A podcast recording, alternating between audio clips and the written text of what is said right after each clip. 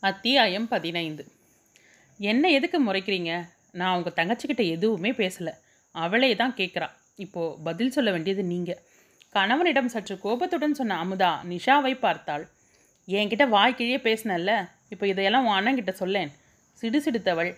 என்னை பார்த்தா எல்லோருக்கும் இழிச்ச வாயா தெரியுது போல என்று முணுமுணுத்தாள். முகுந்தன் திரும்பி தங்கையை பார்த்தான். ஆமாண்ணா. அத்தையை பார்த்துக்கிறதோட வீட்டில் தங்கிடலாங்கிற என்னோட சௌகரியத்துக்காகத்தானே நான் இங்கே வந்தேன். இப்போது அவங்க உடம்பு முடியாமல் இருக்கிற நேரத்தில் நான் இங்கேருந்து போனால் எப்படின்னா? நீங்கள் எதுக்கு சொல்கிறீங்கன்னு புரியாமல் இல்லை. என்னால் திரும்ப ஏதாவது பிரச்சனை வரும்னு தானே தயங்குறீங்க. என்னையும் அறியாமல் நான் ஏதாவது தப்பு பண்ணியிருக்கலாம். இனி அப்படி எதுவும் நடக்காது. உன் தங்கைண்ணா நிச்சயமா நீ தலைகுனிகிற மாதிரி என்னைக்கும் நடந்துக்க மாட்டேன். அமைதியாக ஒரு கணம் மனைவியை பார்த்தவன் சிரித்தபடி தங்கையின் தலையை பிடித்து ஆட்டிவிட்டு சென்றான். ஐயா அண்ணா ஓகே சொல்லிட்டாரே. அண்ணியின் தோள்களை பற்றி கொண்டு சந்தோஷ கூச்சலிட்டாள். கூர்மையான பார்வை ஒன்றை அவள் மீது வீசியபடி நிஷா உன் வார்த்தைக்கு மதிப்பு கொடுத்து உன் அண்ணன் நடந்துக்கிட்டார். அதே மாதிரி நீ சொன்ன வார்த்தையை மறந்துடாதே என்றாள் அமுதா. ஐயோ மறக்க மாட்டேயா நீ செல்லமாக சினிங்கியவள். என்னால் நம்ம குடும்பத்துக்குள்ளே என்னைக்கும் பிரச்சனை வராது. அண்ணா தலைகுனிற மாதிரி எப்போதைக்கும் நடந்துக்க மாட்டேன். போதுமா? என்றாள். ம் என்ற ஒற்றை வார்த்தையை உதிர்த்துவிட்டு கணவனை தேடிச் சென்றாள் அமுதா. மொபைலில் தன் தந்தையுடன் அவன் பேசிக் கொண்டிருப்பதை பார்த்தவள் அவன் முடிக்கும் வரை காத்திருந்தாள். மொபைலை அணைத்தவன் யோசனையுடன் நிச்சயை தடவிக்கொண்டான் நீ நேற்று விஷயத்தை சொன்னதுமே நானும் அப்பாவும் பேசணும். நிஷா கிட்ட பேசிட்டு அந்த முடிவை உன்கிட்ட சொல்லலான்னு தான் இருந்தேன். அப்பாவும் அதை சரின்னு ஒத்துக்கிட்டாங்க. இப்போ நீ மட்டும்தான் பாக்கி என்று புதிர் போட்டான். எனக்கு இருக்கிற குழப்பத்துக்கு இப்படியெல்லாம் நீங்கள் சுற்றி வளைச்சி பேசினா என் மண்டையில் இப்போதைக்கு எதுவுமே ஏறாது. நேராக விஷயத்த சொல்லுங்க. நிஷாவோட படிப்பு முடிகிற வரைக்கும் நீயும் அவளோட இங்கேயே இரு. அமுதாவிற்கு தலை சுற்றி போயிட்டு விளையாடுறீங்களா? நீங்களும் அம்மாவும் சமாளிச்சுக்குவீங்க. ஆனால் குழந்தைய யார் பார்த்துக்குவா? அவளுக்கு நேரா நேரத்துக்கு என்ன வேணும்னு பார்த்து உங்களால் செய்ய முடியுமா? அதோடு நான் ஒரு மாதத்துக்கு தான் லீவ் போட்டுட்டு வந்தேன். அவ்வளவு நாள் இங்கே இருந்தால் என் வேலை என்ன ஆகும்? கோபத்துடனேயே கேட்டாள் அமுதா. வேலையை ரிசைன் பண்ணு என்று கூலாக சொன்னான் முகுந்தன். இதென்ன ஆஃபீஸில் போய் கையெழுத்து போடுற வேலைன்னு நினச்சிங்களா? டாக்டர் தொழில். உயிரை காப்பாற்றுற உன்னதமான வேலை. மேற்கொண்டு பேச முயன்றவளை கை நீட்டி தடுத்தான்.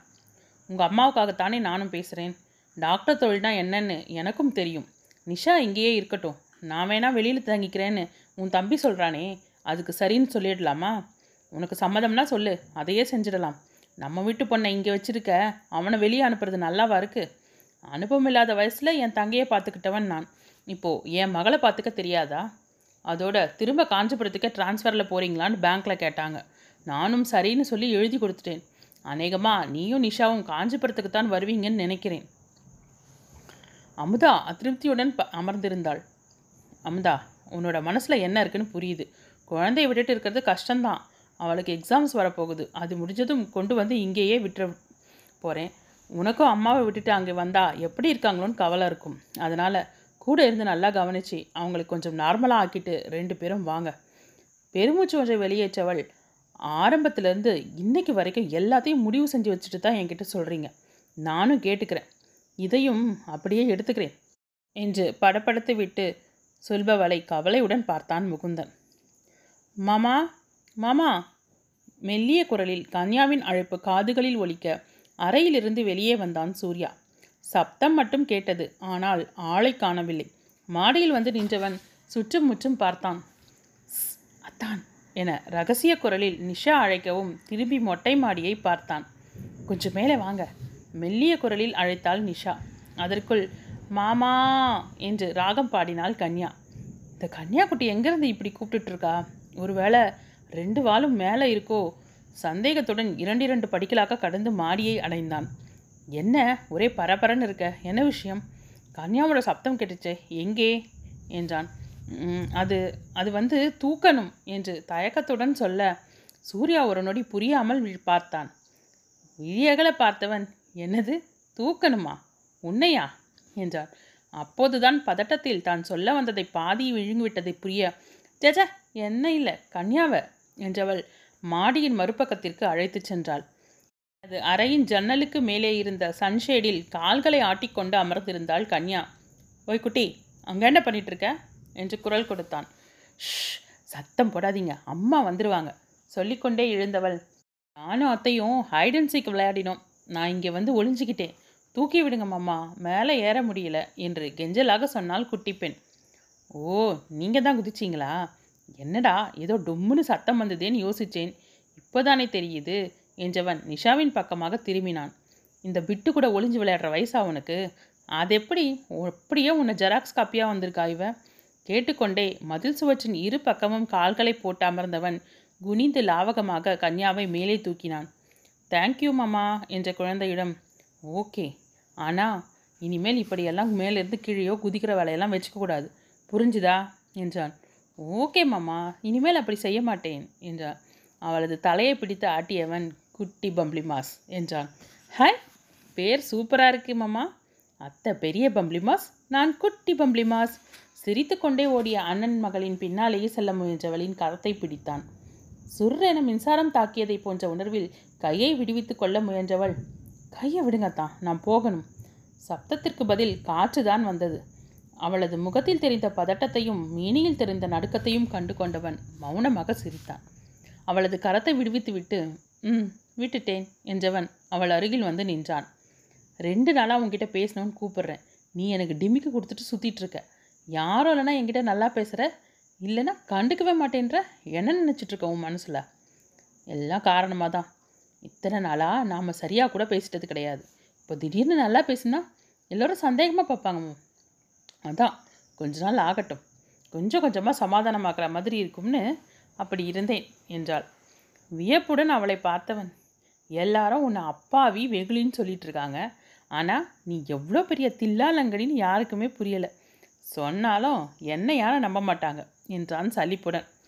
பேசி முடிச்சாச்சுல்ல நான் போகிறேன் என்றாள் விரைப்பாக. நான் சொன்னேன் நான் முடிச்சிட்டேன்னு இன்னும் ஆரம்பிக்கவே இல்லை. வா என்றான். எங்கே? ம் விண்வெளிக்கு. கடுப்புடன் சொன்னான். நிஷாவின் முகம் கடுகடுவென மாறியது. என்ன நீங்கள் ரொம்ப தான் கிண்டல் பண்ணுறீங்க சிரித்தவன் சரி கிண்டல் பண்ணலை. என் கூட வா என்றான். எங்கே? அம்மா கேள்வி நாயகி என் ரூமுக்கு வா என்றவன் தர தரவென அவளது கரத்தை பற்றி இழுத்து கொண்டு வராத குறையாக அழைத்து வந்தான். அறையின் வாசல் வரை வந்தவளுக்கு தயக்கமாக இருந்தது. அடடடடா இன்னும்மா தயக்கம்? நான் தானே கூப்பிட்றேன் வா என்றபடி அவளை உள்ளே அழைத்துச் சென்றான். கம்ப்யூட்டர் சேரை இழுத்து போட்டு அதில் அவளை அமர வைத்தவன் எதிரில் கட்டிலில் அமர்ந்து கொண்டான். பரிதவிப்புடன் அறையையும் அவனையும் மாறி மாறி பார்த்தாள். Hey relax. ஜஸ்ட் உனக்கு ஒரு தேங்க்ஸ் சொல்லணும்னு தோணுச்சு. அதை சும்மா சொல்கிறத விட சாக்லேட்டோட சொன்னால் இன்னும் ஸ்வீட்டாக இருக்குமேன்னு கூட்டிகிட்டு வந்தேன் என்றவன் கம்ப்யூட்டர் டேபிள் மேல் இருந்த டெய்ரி மில்க் பார் ஒன்றை எட்டி எடுத்தான். இது நீ இங்கேயே அம்மா கூடவே இருக்கிறதுக்காக அக்காவையும் மாமாவையும் சம்மதிக்க வச்சதுக்கு என்றபடி அவளிடம் நீட்டினான். முறுவலுடன் சாக்லேட்டை வாங்கி கொண்டவள். தேங்க்ஸ் இந்த சாக்லேட்காகவும் தேங்க்ஸ்க்காகவும் நான் எதையும் செய்யலை. அவங்க என்னோட அத்தை. அதுக்காக தான் செஞ்சேன். ஒரு வகையில் அன்னிக்கு நான் செய்கிற நன்றி கடன்னு கூட சொல்லலாம் என்றாள். அண்ணியை பிடிக்குது. அண்ணியோட அம்மாவையும் பிடிக்குது. அப்போது அண்ணியோட தம்பியை? என்றவன் குறும்பு சிரிப்பும் குறுகுறு பார்வையுமாக அவளது கண்களை ஆராய்ந்தான். சாதாரணமாக இருக்கையில் அமர்ந்திருந்தவள் சட்டென நிமிர்ந்து அமர்ந்தாள். அப்போது உள்ளத்தில் எழுந்த உணர்வுகளை முகத்தில் காட்டாமல் இருக்க படாத பாடு பட வேண்டியிருந்தது. அவனது கண்களை நேருக்கு நேராக சந்திப்பதை தவிர்த்தவள் இருக்கையிலிருந்து எழுந்தாள். கதவருகில் சென்று நின்றவள் அண்ணியோட தம்பி மட்டும் என்ன பாவம் பண்ணாரு? அவரையும் பிடிக்கும். ஏன்னா? ராகம் போட்டு பாதியில் நிறுத்தியவள் ஓரப்பார்வையாக அவனை பார்த்தாள். ஆர்வத்துடன் அவள் அருகில் சென்றவன் ஏன்னா? என்று எடுத்து கொடுத்தான். சட்டென திரும்பி அவனது முகத்தை பார்த்தவள் ஏன்னா நீங்கள் அமுதானியோட தம்பியாச்சே என்று சொல்லிவிட்டு சிரிப்புடன் அறையிலிருந்து வெளியேறினாள். அவளது சிரிப்பின் பிரதிபலிப்பாக அவனது முகமும் மலர தலையை கோதிக்கொண்டே ஐ லவ் யூ நிஷா என்று மெல்ல உச்சரித்தான். சீக்கிரமே இதை உன்கிட்ட நேரடியாக சொல்வேன் என்றான் சந்தோஷத்துடன். அத்தியாயம் பதினாறு. தூங்கி எழுந்தாச்சம்மா? காஃபி கொண்டு வரட்டுமா உனக்கு? என்றால் டிவி பார்த்து கொண்டே கைகளை வெட்டி கொண்டிருந்த அமுதா. சோஃபாவில் மெல்லமாக அவர் அமர்வதற்கு கை எழுந்து உதவினாள். எதுக்கு இதில் உட்கார சிரமப்படுற? உனக்கு சௌகரியமாக இருக்குமேன்னு தானே சூர்யா உயரமாக ஈசி சேர் வாங்கி கொடுத்துருக்கான். அதில் உட்கார்றது தானே?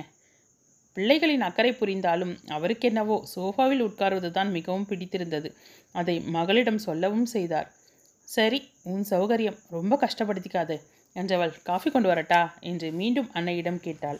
கொஞ்ச நேரம் ஆகட்டும்மா. நிஷா எங்க? மதியானம் சாப்பிட்டுட்டு என் கூட படுத்துட்டு பேசிட்டு இருந்தா நான் அப்படியே தூங்கிட்டேன் போல என்றார். காலையில் ஃப்ரெண்ட் வீட்டிலேருந்து மருதாணி எடுத்துகிட்டு வந்தா அதை ரெண்டு மணி நேரமாக உட்காந்து கிள்ளிக்கிட்டு இருந்தா அதை அரைச்சிட்டு வரேன்னு பின்னால் போயிருக்கா. சுந்தரி அரைச்சி தரேன்னு சொல்லியும் கேட்காம அவளே போயிருக்கா. இந்த வாலும் கூட போயிருக்கு. என்னைக்கு அவளுக்கு பரீட்சை ஆரம்பிக்குது? இன்னும் நாலு நாள் இருக்குது நான் இங்கே வந்து கிட்டத்தட்ட ரெண்டரை மாதம் ஓடி போச்சு மிஞ்சி மிஞ்சி போனால் இன்னும் இருபது நாள் நிஷா இங்கே இருப்பா. அப்புறம் நாலு வருஷத்துக்கு முன்னால் இருந்த மாதிரி நானும் சூர்யாவும் மட்டும்தான் இருப்போம். நீ மாதத்துக்கு ஒரு முறை வந்துட்டு போவ.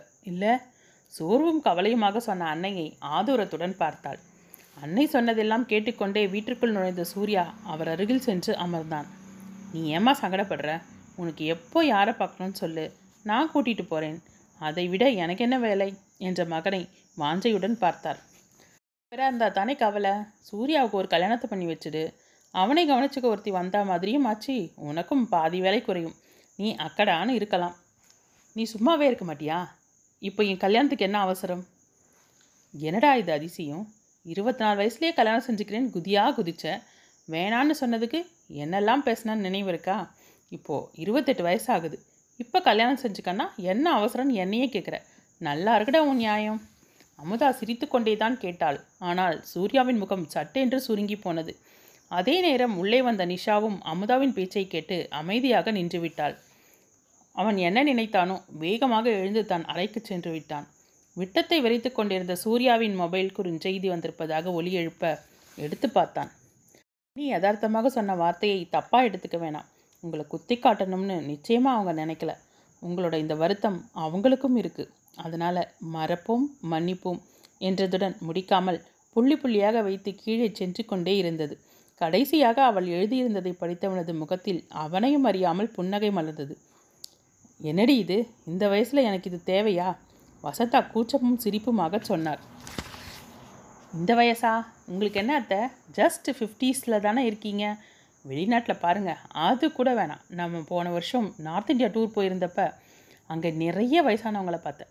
அறுபது எழுபது வயசு பாட்டிங்க கூட என்னம்மா ட்ரெஸ் பண்ணிக்கிறாங்க தெரியுமா? அழகாக அலங்காரம் பண்ணிக்கிறாங்க. ஸ்மார்ட்டாக இங்கிலீஷ் பேசுகிறாங்க அதெல்லாம் அவங்க அழகாக காட்ட இல்லை. அவங்களோட தன்னம்பிக்கையை கூட்ட. நம்ம ஊரில் தான் இன்னமும் நாற்பது வயசாயிடுச்சு. இனிமேல் எனக்கு என்னென்னு சோர்ந்து போய் உட்கார்றதெல்லாம் உங்களுக்கு கூட கொஞ்சம் உடம்பு சரியில்லாமல் இருந்தது. இப்போது நல்லா ஆகிட்டீங்க உங்களை நீங்களே பிரிஸ்காக வச்சுக்கோங்க. இனிமேல் சும்மா வாட்டர் ஃபால்ஸை திறந்து விட்ட மாதிரி ஆழக்கூடாது. எதையும் தைரியமாக ஃபேஸ் பண்ணணும். அப்போதான் நீங்கள் நிஷாவோட செல்ல அத்தை. வசந்தாவிற்கு மருதாணி வைத்த கையாலேயே அவரது கன்னத்தை பிடித்து ஆட்டினாள். ஐயா பாட்டியோட கன்னத்தில் மருதாணி என்று கைதட்டி சிரித்த கன்யா அத்தை பாட்டியோட மூக்குலையும் கொஞ்சம் தடவலாம் என்று அவளது காதில் கிசுகிசுக்க குட் ஐடியா என்று பெரிய உருண்டையாக எடுத்து உருட்டினாள். பார்த்ததுமே என்ன செய்ய போகிறாள் என்று உணர்ந்து கொண்ட வசந்தா அடி குட்டிகளா உங்கள் அழிச்சாட்டியத்துக்கு அளவே இல்லையா? என்று கட்டிலில் இருந்து எழுந்து கொள்ள முயன்றார். ப்ளீஸ் அத்தை கொஞ்சோண்டு தான். நம்ம கன்யாவோட ஆசைக்காக. என்றபடி அவள் அவரை நெருங்க ஆமாம் பாட்டி கொஞ்சோண்டு என்று கன்யா சிரித்து கொண்டே கெஞ்ச வசந்தா செல்ல கோபத்துடன் சப்தமிட அங்கு சிரிப்பும் சந்தோஷமும் நிரம்பி இருந்தது. நடந்த அனைத்தையும் மௌன சிரிப்புடன் பார்த்து கொண்டிருந்தாள் அமுதா. நீ இவளை ரொம்பவே மிஸ் பண்ணுவம்மா. உன்னோட கவலை எனக்கு புரியாமல் இல்லை ஆனால் எல்லாம் நடந்து தானே ஆகணும் என்று மனத்திற்குள் பேசிக்கொண்டாள் இப்படி எல்லார் கையிலையும் மருதாணியை வச்சு உட்கார வச்சுட்டேன். இப்போ நைட் சாப்பாட்டுக்கு என்ன வழி? இவ்வளவு யோசிச்சனே அதை யோசிக்க மாட்டேனா? இந்த நிஷாவோட கேரக்டரையே புரிஞ்சுக்க மாட்டேன்றீங்களே என்று பாவனையுடன் சொன்னவள்.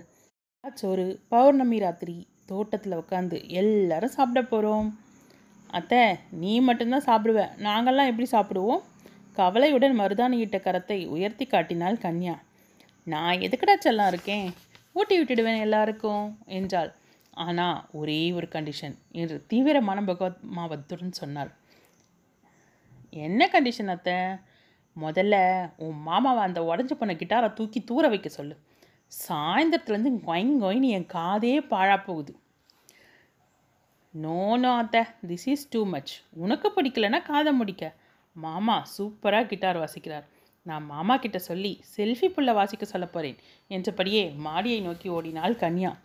ச்சே கிரேட் இன்சல்ட் என்று மெதுவாக சொன்னவள் என்னைக்கு இருந்தாலும் நீ என்கிட்ட வந்து தான் ஆகணும் குட்டிமா அப்போ இருக்கு உனக்கு என்று சப்தமாக சொன்னாள். மாடியிலிருந்து எட்டி பார்த்து அப்போ பார்த்துக்கலாம் அத்தை என்று கிளிக்கிச் சிரித்த குட்டி பெண்ணை சோகமாக பார்த்தாள். சிரித்த வசந்தாவை பார்த்து உங்கள் பேத்தி என்ன சொன்னதும் பாட்டிக்கு சந்தோஷமாக இருக்கா? என்றாள். வல்லவனுக்கு வல்லவன் வையகத்தில் உண்டுமா? என்று சொல்லிவிட்டு சிரித்தார் அவர். அத்தை பார்த்து படியருங்க ஒரு கையில் வசந்தாவை பிடித்து கொண்டும் மறு கையில் மெழுகுவர்த்தியுமாக வந்தவள் தோட்டத்தில் போட்டிருந்த மடிப்பு கட்டிலில் அவரை அமர வைத்தாள். எல்லாம் ரெடி என்றால் அறிவிப்பு போல. நிஷா பாரதி வரேன்னு சொல்லியிருந்தானே. வசந்தாம்மா சொல்லி கொண்டிருக்கும் போதே அதெல்லாம் கரெக்டாக ஆஜராகிடுவேன் என்றபடியே பக்கவாட்டு வழியாக அங்கே வந்து சேர்ந்தான் பாரதி. இன்னைக்கு அநியாயத்துக்கு இப்படி புழுங்குதே. போதா குறைக்கு பவர் கட் வேற. எங்கேயோ மழை பெய்யுது போல என்றாள் அமுதா. இந்த வெக்கையில் மர மழை வேற பெய்யுதா? பார்ப்போம். அப்படியாவது சூடு அடங்குதான்னு என்றான் பாரதி. பவர் கட் ஏன்னு உனக்கு காரணம் தெரியாதே? எல்லாம் கன்யாவோட மாமா வாசித்த கிட்டாரால தான். நான் வேணாம் வேணான்னு சொன்னேன். யார் கேட்டா? பத்தாததுக்கு யூபிஎஸும் கோவிந்தா என்றாள் நிஷா. அப்போது தான் பெண்கள் இருவரது கரத்தையும் பார்த்தவன் என்ன? ரெண்டு பேரும் தவில் வித்வான் மாதிரி உக்காந்துருக்கீங்க? கச்சேரி ஏதாவது பண்ண போறீங்களா? என்று சிரித்தவன் அங்கே கிட்டாருடன் வந்த சூர்யாவை பார்த்தான். அதேதானா? என்னடா இசை புயல் ஏஆர் ரஹ்மான் மாதிரி ஃபோர்ஸ் கொடுத்துட்டு வர என்றான் கிண்டலாக. வாடா உன்னை சாப்பாட்டுக்கு லாட்ரி அடிக்க வச்சுட்டு எல்லாரும் ஊருக்கு போயிட்டாங்களா? கேட்டுக்கொண்டே அவன் அருகில் அமர்ந்தான் சூர்யா. இன்றைக்காவது வெரைட்டியாக சாப்பிட்டுக்கிறேன் விடேன்டா. உன் நேரம் இன்னைக்கு வீட்டில் கிச்சன் குயினோட சமையல் என்று நிஷாவை பார்த்து கொண்டே சொன்னான். நாங்களும் ஓரளவுக்கு சமைப்போம் கழுத்தை நொடித்து கொண்டே சொன்னாள் அவள். இங்கே இருக்கிறத பார்த்தா ஒரு கச்சேரியே நடக்கும் போல. அதை கேட்குற பொறுமை இப்போ எனக்கு இல்லை.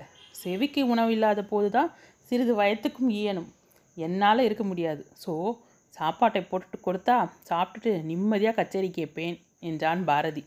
சரியான சாப்பாட்டு ராமன்டா நீ. சிரித்துக்கொண்டே அவனது முதுகில் தட்டினான் சூர்யா. நிஷா சாப்பாட்டை தட்டில் போட்டு பாரதியிடம் கொடுத்துவிட்டு இன்னொரு தட்டை சூர்யாவிடம் நீட்டினாள். நான் அப்புறம் சாப்பிட்றேன் என்று அவன் சொல்லிவிட அமுதா எழுந்து சென்று கையை கழுவி கொண்டு வந்தாள். என்ன அண்ணி நீங்கள் நான் தான் சொன்னேன்ல. மெல்லிய குரலில் கொஞ்சலுடன் சொன்னாள். நீ உன் அத்தைக்கும் மருமகளுக்கும் ஊட்டு. நானே சாப்பிட்டுக்கிறேன் என்றவள் அவளிடமிருந்து தட்டை வாங்கி கொண்டாள். எனக்கு கூச்சமாக இருக்கு நிஷா என்ற வசந்தாவிடம்.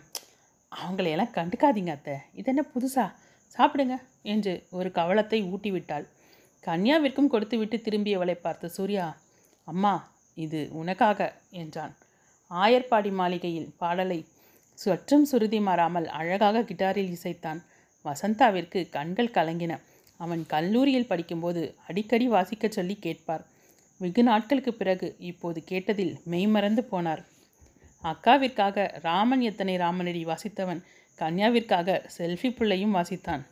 கன்யாவிற்கு குஷியாகிவிட அவனது வாசிப்பிற்கு ஒரு ஆட்டம் போட்டுவிட்டே அமர்ந்தாள். நேரத்தில் முகுந்தனிடமிருந்து அழைப்பு வரவும் அமுதா புன்னகையுடன் ஃபோனை எடுத்தாள். அவசரமாக அம்மாவிடமிருந்து ஃபோனை வாங்கியவள் அப்பா அப்பா மாமா எனக்காக என்று சொல்லிக்கொண்டே வீட்டிற்குள் ஓட கன்யா என்ற அழைப்புடன் அங்கிருந்த பாத்திரங்களை எடுத்துக்கொண்டு மகளின் பின்னாலேயே சென்றாள் அமுதா. வசந்தாவின் தோளில் சாய்ந்து கொண்டு பௌர்ணமி நிலவின் ஒளியில் தேவதையைப் போல அமர்ந்திருந்த தனது கனவு பெண்ணை பார்வையால் வருடினான் சூர்யா. திடீரென வீசிய குளிர் காற்று அதுவரை இருந்த வெக்கையை போக்கி சற்று இதத்தை கொடுக்க அவனது கைகள் கிட்டாரின் தந்தியை மீட்ட ஆரம்பித்தன.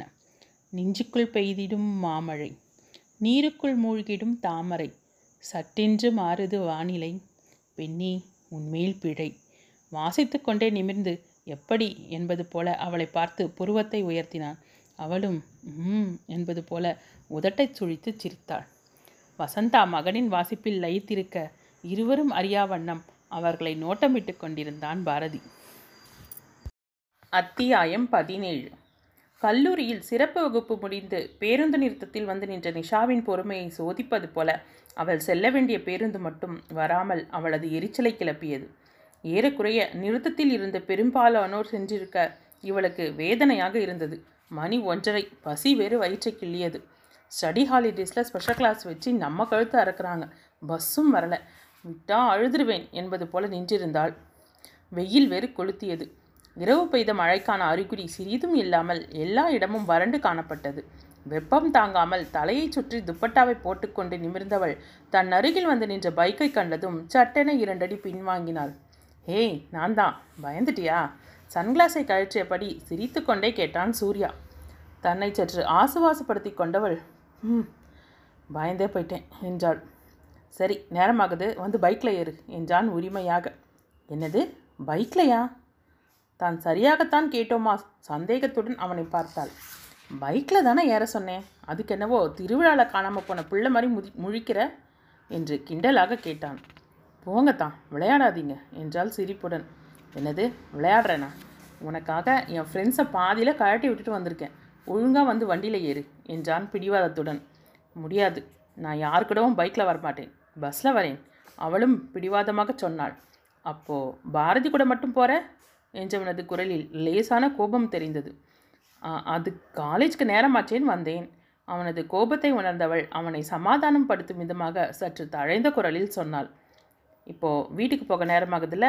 என் கூட வா என்றான். முடியாது என்று வேகமாக சொன்னவள் சுற்றும் முற்றும் பார்த்துவிட்டு ப்ளீஸ் அத்தான் எல்லாரும் பார்க்குறாங்க நீங்கள் கிளம்புங்க. கெஞ்சலுடன் சொன்னாள். நடக்கக்கூட முடியாத அந்த தாத்தாவும். ஐயோ பாவமாக இருக்கார் ரெண்டு பாட்டிங்க. நண்டு சிண்டா நாலஞ்சு ஸ்கூல் பசங்க. இவங்கள தவிர நாம் ரெண்டு பேர் தான் இந்த பஸ் ஸ்டாண்டில் நிற்கிறோம் யார் இப்போ பார்த்துட போகிறாங்கன்னு இப்படி சீன் க்ரியேட் பண்ணுற பேசுகிற நேரத்துக்கு கிளம்பியிருந்தா இந்நேரம் பாதி தூரம் போயிருக்கலாம். அவன் பேசிக்கொண்டிருக்க அவள் அவனுக்கு எதிர்ப்புறமாக திரும்பி வேடிக்கை பார்த்து கொண்டிருந்தாள். அவனுக்கு கடுகடுவென வந்தது.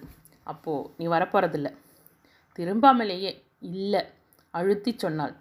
நீ என்னோட வரலனா நான் இங்கேருந்து கிளம்பவே மாட்டேன். இனி என் உன்னோட பேசுகிறதையும் நிறுத்திக்கிறேன்.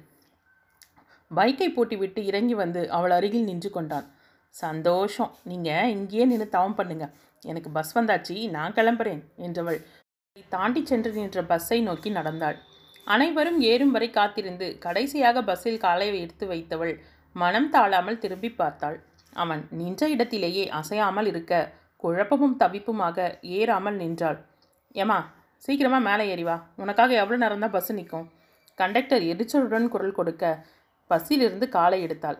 சரி சார் என்றவள் வேகமாக வந்து பைக்கின் அருகில் நின்றாள். அவனோ அவளை கவனியாதவன் போல எங்கோ பார்த்து கொண்டிருந்தான். இந்த வீராப்புக்கு ஒன்றும் குறைச்சல் இல்லை. உடம்பு முழுக்க புடிவாதம். கோபத்தில் கூட இவர் கூலிங் கிளாஸோட தான் நிற்பாராம் வர்ற ஆத்திரத்துக்கு அந்த கருப்பு கண்ணாடியை தூக்கி போட்டு உடைக்க போகிறேன் பாரு. முணுமுணுவென வாயை அசைத்தாள். நான் வந்துட்டேன். போகலாம் தலைவிதியே என்று சொன்னாள். யாரோ முன்பின் தெரியாதவர்கள் பேசுவதை கேட்பது போல அவளை ஒரு பார்வை பார்த்துவிட்டு மீண்டும் திரும்பிக் கொண்டான். தலையிலேயே அடித்து கொள்ளலாம் போன்ற ஆத்திரம் வந்தது அவளுக்கு. பசி வேறு ஒரு புறம் வயிறு காந்தியது. இதற்கு மேல் தாழ முடியாது என்று நினைத்தவளாக அத்தான் கிளம்பலாம். எனக்கு ரொம்ப பசிக்குது. ப்ளீஸ் கெஞ்சலுடன் சொன்னாள். இந்த அறிவு முதல்லையே இருந்திருக்கணும். சற்றும் மிடுக்கு குறையாமல் சொல்லிவிட்டு சென்று வண்டியை கிளப்பினான். பையை ஒரு பக்கமாக மாட்டிக்கொண்டு மடியில் வைத்தவள் பின்னால் இருந்த கம்பியை ஒரு கையாலும் பக்கவாட்டு கம்பியை மற்றொரு கையாலும் பிடித்து கொண்டாள். இதை கண்ணாடி வழியாக பார்த்தவன் எதுவும் சொல்லாமல் கியரை முடுக்கினான். வழியில் ஒரு பெரிய ஸ்பீட் பிரேக்கரை தாண்டும் போது வியர்வையால் அவளது கை வழுக்க எங்கே கீழே விழுந்து விடுவோமோ என்ற அச்சத்தில் பக்கவாட்டு கம்பியை பிடித்திருந்த கையால் அவனது தோலை பிடித்து கொண்டாள். லேசாக திரும்பி பார்த்தவன் அப்பப்போ நான் ஒரு டியூப் லைட்டுன்னு நீ சொல்லாமல் சொல்லிக்கிற என்றான். நீ கடுப்பு கிளப்பாதீங்க இன்னொரு தடவை ஏதாவது பேசினா இப்படியே குதிச்சிடுவேன் சொல்லிட்டேன். மிரட்டும் துணியில் அவள் சொன்னதற்கு பலன் இருக்கவே செய்தது. அப்படி ஏதாவது செய்து தொலைக்காத தாயே நான் வாயை திறக்கல போதுமா? உன் அண்ணனையும் அப்பாவும் கூட சமாளிச்சிடுவேன். எங்கள் வீட்டில் இருக்கிற ரெண்டு பாச தீபங்களை சமாளிக்கிறது தான் பெரிய தலைவலி சலித்து கொண்டே சொன்னான். அந்த பயம் இருக்கட்டும் என்றாள் புன்னகையுடன். இதுக்கு மட்டும் சிரி இல்லை எங்கேயாவது சுலுக்கிக்க போது என்று கடுகடுத்தான். வெவ வெவ என்று ஒழுங்கெடுத்தவள் முகத்தை பக்கவாட்டு கண்ணாடியில் பார்த்து சிரித்து கொண்டான் ஒரு உயர்தர ஹோட்டலின் முன்பாக பைக்கை நிறுத்தியவன் இறங்கு என்றான் அச்சச்சோ ஹோட்டலுக்கா? பதறினாள் அவள். பசிக்குதில்ல சாப்பிட வேணாம். லேட் ஆகிடும் அத்தான் அண்ணி ஃபோன் பண்ணால் மாட்டிக்குவோம் பதட்டத்துடன் சொன்னாள். நீதான் பெரிய ஆளாச்சே உனக்கா சமாளிக்க தெரியாது சொல்லிக்கொண்டே இயல்பாக அவளது கரத்தை பற்றி ஹோட்டலுக்குள் அழைத்துச் சென்றான் ஏசி ஹாலுக்குள் நுழைந்தவன் ஒரு பக்கமாக இருந்த டேபிளாக பார்த்து அமர்ந்தான். பேரரை அழைத்து ஆர்டரை குறித்துவிட்டு திரும்பியவன் அவளது செயலில் திகைத்து போனான். அவளுக்கு படபடவென வந்தது. தண்ணீரை ஜக்குடன் எடுத்து சரித்து கொண்டாள். Hey relax. எதுக்கு இவ்வளோ டென்ஷன்? மண்ணாங்கட்டி. இது வரைக்கும் நான் வீட்டுக்கு தெரியாமல் இப்படியெல்லாம் வந்ததே கிடையாது. ஏய், வீட்டுக்கு போகிற வரைக்கும் அண்ணி மட்டும் ஃபோன் பண்ணிடக்கூடாது வாய் விட்டு அவள் புலம்பிக் கொண்டிருக்க சுவாரஸ்யமாக அவளை பார்த்து கொண்டிருந்தான். அவள் புலம்பி முடிக்கவும் அவளது மொபைல் ஒலிக்கவும் சரியாக இருந்தது. அச்சுச்சோ அண்ணி! அலறிக்கொண்டே அவள் எழ ஏய் உட்காரு என்று அவள் தோலை பிடித்து அம் அழுத்தி அமர வைத்தான். பேசு என்று சுலபமாக சொன்னான். அண்ணி மெதுவாக அழைத்தாள். மணி ரெண்டு ஆகுது இன்னுமா கிளாஸ் முடியல? இல்லை நீ கிளாஸ் முடிஞ்சிருச்சு. என் ஃப்ரெண்டு கொஞ்சம் டவுட் இருக்குது கிளியர் பண்ணிட்டு போப்பான்னு சொன்னான் அதான் அவளோட சரளமாக வாயில் வந்ததை கூறினாள். முதல்ல போய் கேண்டீனில் சாப்பிடு. அப்புறம் டவுட்ஸ் கிளியர் பண்ணிக்கலாம்.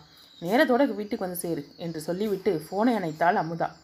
பேசி முடித்தவள் கண்களை மூடிக்கொண்டு தலையை பிடித்து கொண்டாள். நிஷா இங்கே பாரு நான் சொல்கிறது கேளு. நிமிர்ந்து உட்காரு ப்ளீஸ் என்றா. மெல்ல நிமிர்ந்து அமர்ந்தவள் கலங்கிய விழிகளை துடைத்து கொண்டாள். சாரி இது வரைக்கும் நான் வீட்டில் யார்கிட்டயும் இப்படி பொய் சொன்னதில்லை. எனக்கு ரொம்ப கவலையாக இருக்குது என்னை நம்புகிற அண்ணியை நான் ஏமாத்துறேன் என்று. கண்கள் சுருங்க மூக்கு சிவக்க சொன்னவளை பார்த்தவனுக்கு அவள் மீதான காதல் மேலும் பெருகியது. ஆதூரத்துடன் அவளது கரத்தை தன் கரத்துடன் பிணைத்து கொண்டான். ஃப்ரெண்ட் கூட தானே இருக்கேன்னு சொன்னேன் நான் உன் ஃப்ரெண்டு தானே? மழுப்பாதீங்க அத்தா. என்ன இருந்தாலும் நான் சொன்னது பொய் தான் இதுவே முதலும் கடைசியுமா இருக்கட்டும். இனிமே என்னை இங்கெல்லாம் கூட்டிகிட்டு வர வேலையெல்லாம் வேண்டாம் என்றால் உறுதியாக. சரி இனி இப்படி கூட்டிகிட்டு வர மாட்டேன் சொல்லிட்டே கூட்டிகிட்டு வரேன். போதுமா? என்றான். அது எப்படி? நாம் சமாதானமாக்கிட்டோன்னு வீட்டில் சொல்லிடலாமா? ஆர்வத்துடன் கேட்டாள். சொல்லாமலேயே அவங்க புரிஞ்சுக்கிற மாதிரி நான் பண்ணுறேன் மழுப்பலான பதிலை சொன்னான். எப்படியோ இன்னொரு தடவை இது மாதிரி ஒரு இக்கட்டில் என்னை மாட்டி விட்டுறாதீங்க என்று மெல்ல புன்னகைத்தாள் அவள். நிச்சயமாக மாட்டேன். அவன் ஆர்டர் செய்த உணவு வகைகள் வந்துவிட சாப்பாடு வந்தாச்சு சாப்பிட்டு என்று தட்டை அவள் பக்கமாக நகர்த்தி வைத்தான். ஒரு நிமிஷம் கொஞ்சம் முகத்தை கொஞ்சம் கழுவிட்டு வந்துடுறேன் என்று எழுந்தாள். ஒரு வாய் உணவை அள்ளி சாப்பிட்டவள் ம் சாப்பாடு சூப்பர் என்றாள்.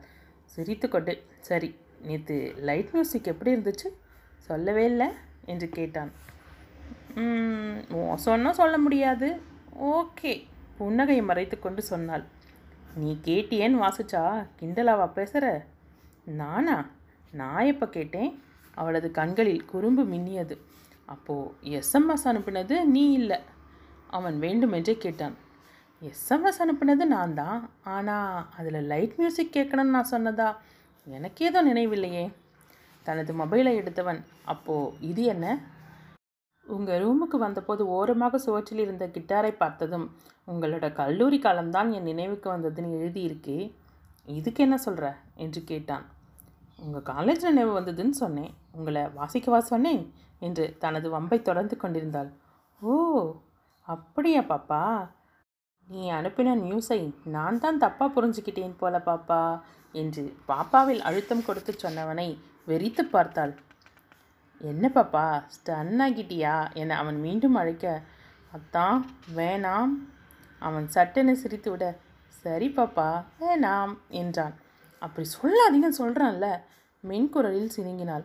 அதற்கும் அவன் சிரிக்க அவள் முறைக்க என்று அவர்களுக்கிடையில் இருந்த தயக்கம் மேலும் களையப்பட ஒரு புரிதலும் அந்யோன்யமும் உருவானது. அத்தியாயம் பதினெட்டு.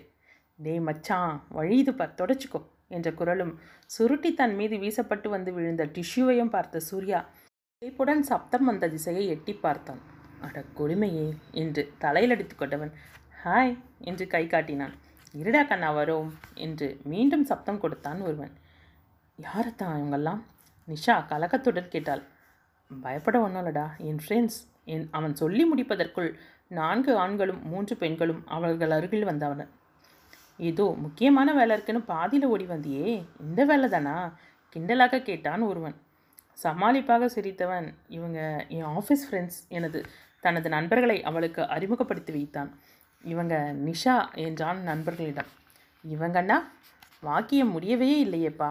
ஒருவன் பட்டென சொல்ல அங்கே கொல்லென்ற சிரிப்பு சப்தம் கேட்டது. ஃபியான்சின்னு டைரக்டாக சொல்லேன்பா என்றொருவன் கலாய்த்தான். ஹே பேரே சொல்லலையா? Surya Nisha made for each அதர்னு பெண்களில் ஒருத்தி சொல்ல எஸ் எஸ் ரைட்யா என்று மற்றொருத்தியை அதை வழிமொழிந்தாள். நீங்கள் நான் நினைக்கிற மாதிரி எதுவும் இல்லைடா. நம்பிட்டோம் நம்பிட்டோம் என்றனர் கூட்டாக. அக்காவோட சிஸ்டர்ன்லா போதுமா? ஏ அது ஒன்று போதுமேம்மா. சூர்யா எது சொன்னாலும் அவர்கள் அதை வைத்தே அவனை மடக்கினர். ஒரு கட்டத்திற்கு மேல் எதையாவது பேசி தொலைங்கள் என்று அவனுமே விட்டுவிட்டான். நிஷாவிற்கு இதெல்லாம் புதிதாக இருந்தது. இதுவரை இப்படி ஒரு அரட்டை கும்பலிடம் அவள் மாட்டியதில்லை. அவர்களது ஒவ்வொரு வார்த்தைக்கும் இடையில் சிரிக்கும் சிரிப்பும் சூர்யாவின் பேச்சுக்கு கோ கவுண்டர் அட்டாக் கொடுப்பதும் போன்ற கிண்டலான பேச்சும் அவளுக்குள் எரிச்சலை கிளப்பியது. எல்லோருக்கும் இடையில் தான் ஒரு காட்சி பொருளாக மாறியதை போன்ற உணர்வில் தவித்துப் போனாள். தன் வாழ்க்கை எப்போதும் அடுத்தவரது முடிவிலேயே வழிநடத்தப்படுவதை அவளால் ஏற்றுக்கொள்ளவே முடியவில்லை. அதற்கு மேல் சூர்யாவும் அவர்களது பேச்சை ஆமோதிப்பது போல அனைத்தையும் கேட்டுக்கொண்டே சிரித்தபடி மௌனமாக இருக்க அவன் மீது ஆத்திரம் பொங்கியது. ஒரு வழியாக அவர்கள் அங்கிருந்து செல்ல சூர்யா நிம்மதி பெருமூச்சு விட்டான். கொஞ்ச நேரத்தில் என்ன பாடுபடுத்திட்டாங்க? சிரித்துக்கொண்டே சொன்னவன் வேற ஏதாவது ஐஸ்கிரீம் சாப்பிட்றியா? உனக்கு பிடிக்குமே. அவன் சொல்லி கொண்டிருக்கும் போதே வேணாம் முதல்ல இங்கேருந்து கிளம்பலாம் என்றவள் கைப்பையை தூக்கி கொண்டு வேகமாக வெளியேறினாள். அவளது வேகத்திலிருந்தே கோபமாக இருக்கிறாள் என்று புரிய இப்போது இவளை என்ன சொல்லி சமாதானப்படுத்துவது என்ற ஆயாசத்துடன் பில்லை கொடுத்துவிட்டு எழுந்தான். கிளம்பியதிலிருந்து அவள் அவனிடம் ஒரு வார்த்தை கூட பேசவில்லை. வீட்டின் அருகில் இருந்த பூங்காவின் அருகில் வந்ததும் கொஞ்சம் நிறுத்துங்க என்றாள். வீட்டுக்கு தானே போக போகிறோம் அக்கா கேட்டா வழியில் பார்த்தேன்னு சொல்லிக்கிறேன்.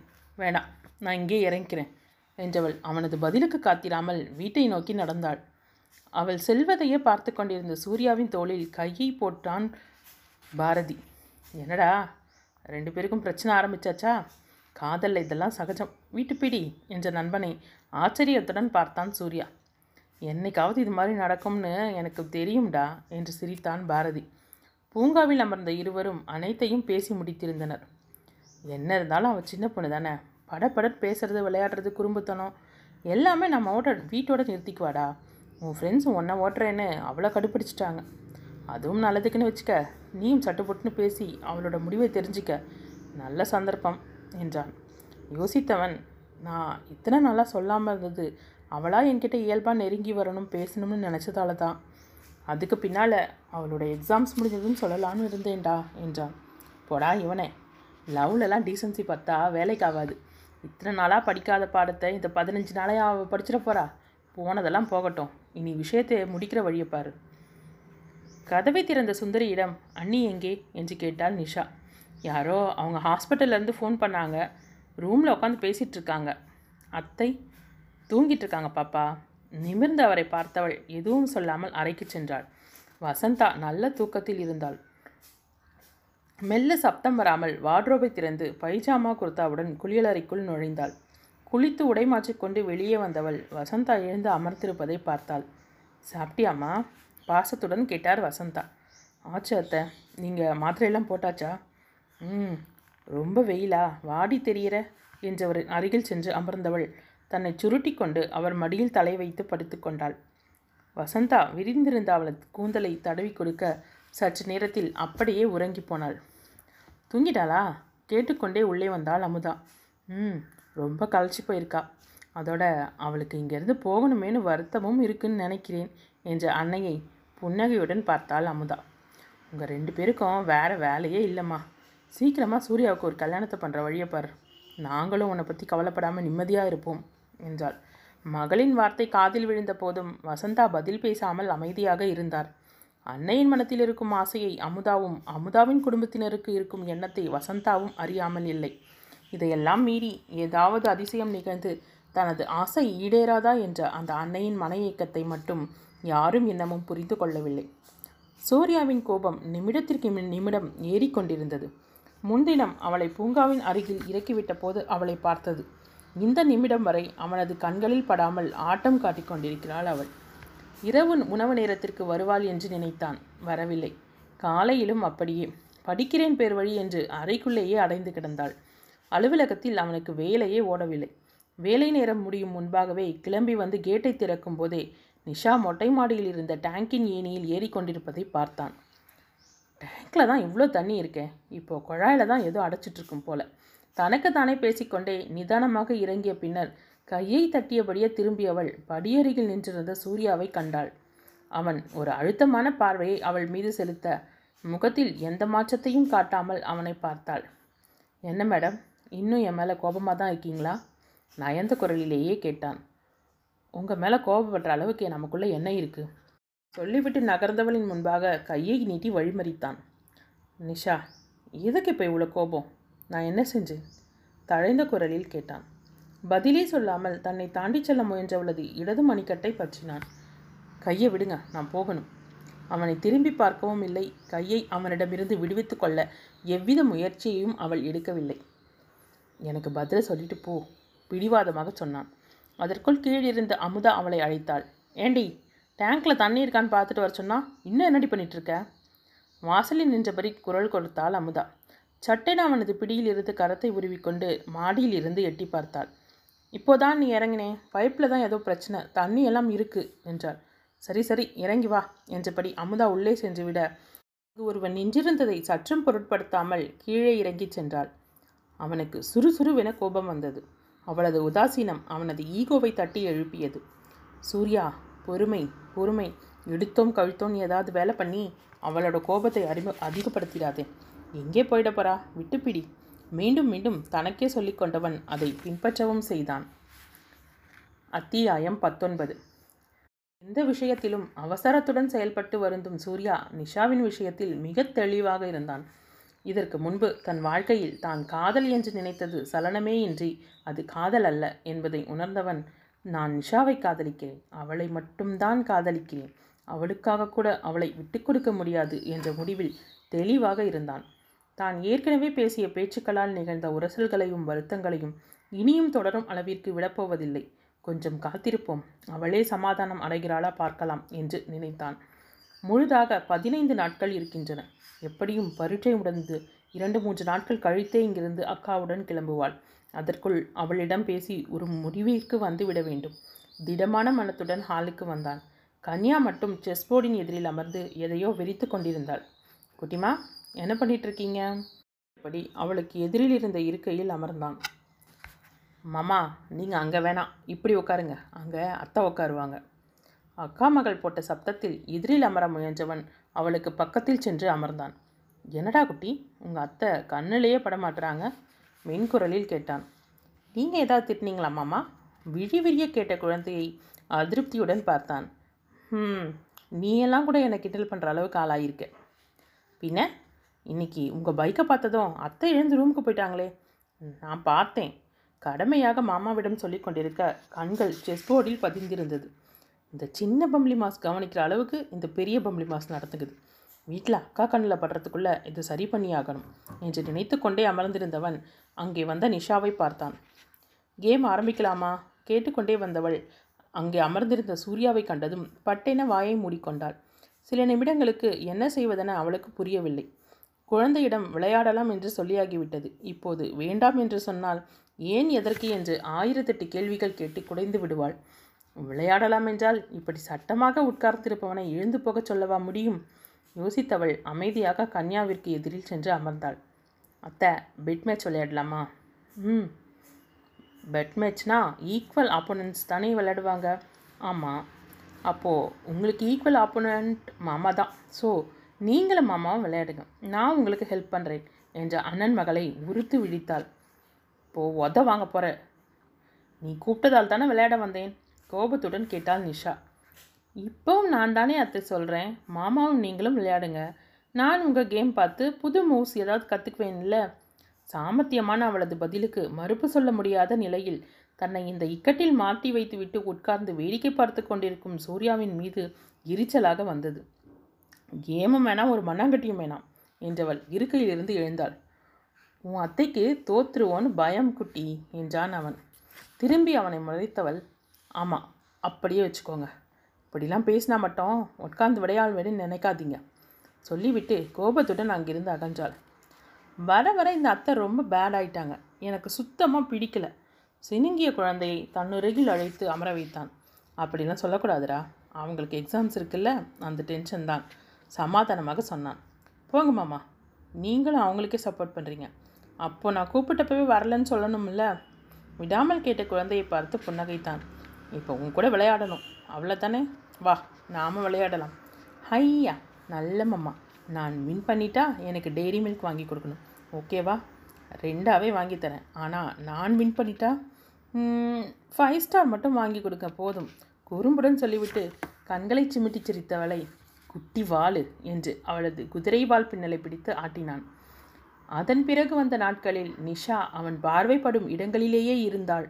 ஆனால் அவன் ஒருவன் அங்கே இருப்பதை கண்டு கொள்ளாமல் தான் உண்டு தன் வேலை உண்டு என்று இருக்க ஆரம்பித்தாள். இழுத்து பிடித்த பொறுமையுடன் சூர்யா அமைதி காத்தான். இந்த குட்டிச்சாத்தானுக்கு எவ்வளோ கொழுப்பு பார். இருடி உன் ஆட்டமெல்லாம் எத்தனை நாளைக்குன்னு பார்க்குறேன். என்கிட்ட மாட்டு அன்னைக்கு இருக்கு உனக்கு. மனத்திற்குள் அவளுடன் பெரிய மல்யுத்தமே நடத்தினான். செமஸ்டரின் கடைசி பரீட்சையை நல்லபடியாக எழுதி முடித்துவிட்டு வீட்டிற்கு வந்து சேர்ந்தாள் நிஷா. பாப்பா உன் அண்ணி பெரியம்மாவை கூட்டிகிட்டு ஹாஸ்பிட்டலுக்கு போயிருக்கு. நீ காலேஜ்லேருந்து வந்ததும் உனக்கு உன்னை ஃபோன் பண்ண சொல்லி சொல்லுச்சு. தனக்கு இட்டிருந்த வேலையை சரியாக செய்து முடித்து விட்டாள் சுந்தரி. சரிக்கா நான் பேசிக்கிறேன். எனக்கு கொஞ்சம் சாப்பாடு மட்டும் டேபிள் மேலே வச்சுடுங்க. சொல்லிவிட்டு தன் அறைக்கு சென்றாள். உடை மாற்றிக்கொண்டு செல்ஃபோனில் பேசிக்கொண்டே வந்து டைனிங்கில் அமர்ந்தாள். புரிஞ்சிருச்சா நீ? சுந்தரி அக்கா கிட்ட மூணாயிரம் பணத்தையும் அந்த லிஸ்ட்டையும் கொடுக்கணும். அவ்வளவுதானே? கொடுத்துடுறேன். அப்புறம் எனக்கும் அம்மாவுக்கும் சாப்பாடு கட்டி வச்சுடு. சு என்று பேசிக்கொண்டிருந்த அமுதா அமுதாவின் கைபேசி இணைப்பு பாதியில் துண்டிக்கப்பட்டு விட நிஷா மீண்டும் முயற்சித்தாள் மொபைல் சுவிட்ச் ஆஃப் என்று வர வழக்கம் போல அண்ணி இன்னைக்கும் சார்ஜ் போடல போல சொல்லிக்கொண்டே சுந்தரியை அழைத்தாள். அக்கா அண்ணி இதை உங்ககிட்ட கொடுக்க சொன்னாங்க. இதை அண்ணாச்சி கடையில் கொடுத்துட்டு அப்படியே அன்னிக்கும் அத்தைக்கும் சாப்பாடு கட்டி கொடுக்குறேன். அதை ஹாஸ்பிட்டலில் கொடுத்துட்டு வந்துடுங்க சுந்தரி கிளம்பி சென்றதும் கதவை மூடிவிட்டு சாப்பிட அமர்ந்தாள். விரித்து வைத்திருந்த புத்தகத்தில் பார்வையை பதித்தபடி இரண்டு வாய் உணவை சாப்பிட்டவள் அழைப்பு ப மணியின் ஓசை கெட்டதும் சென்று கதவை திறந்தாள். அங்கே சூர்யா. இந்த நேரத்தில் இவன் எங்கே? என்று அவள் திகைப்புடன் பார்க்க அவன் அவளை வியப்புடன் பார்த்தான். அவள் எதுவும் சொல்லாமல் உள்ளே சென்று விட அவன் சுந்தரியை தேடினான். சுந்தரி அக்கா இல்லை? அவளிடம் கேட்டான். அவள் பதிலே சொல்லவில்லை. உன்னை தானே கேட்குறேன் காதில் விழுந்ததா இல்லையா? கேட்டது என்பது போல நிமிர்ந்து அவனை பார்த்துவிட்டு மீண்டும் புத்தகத்தில் கவனத்தை செலுத்தினாள்.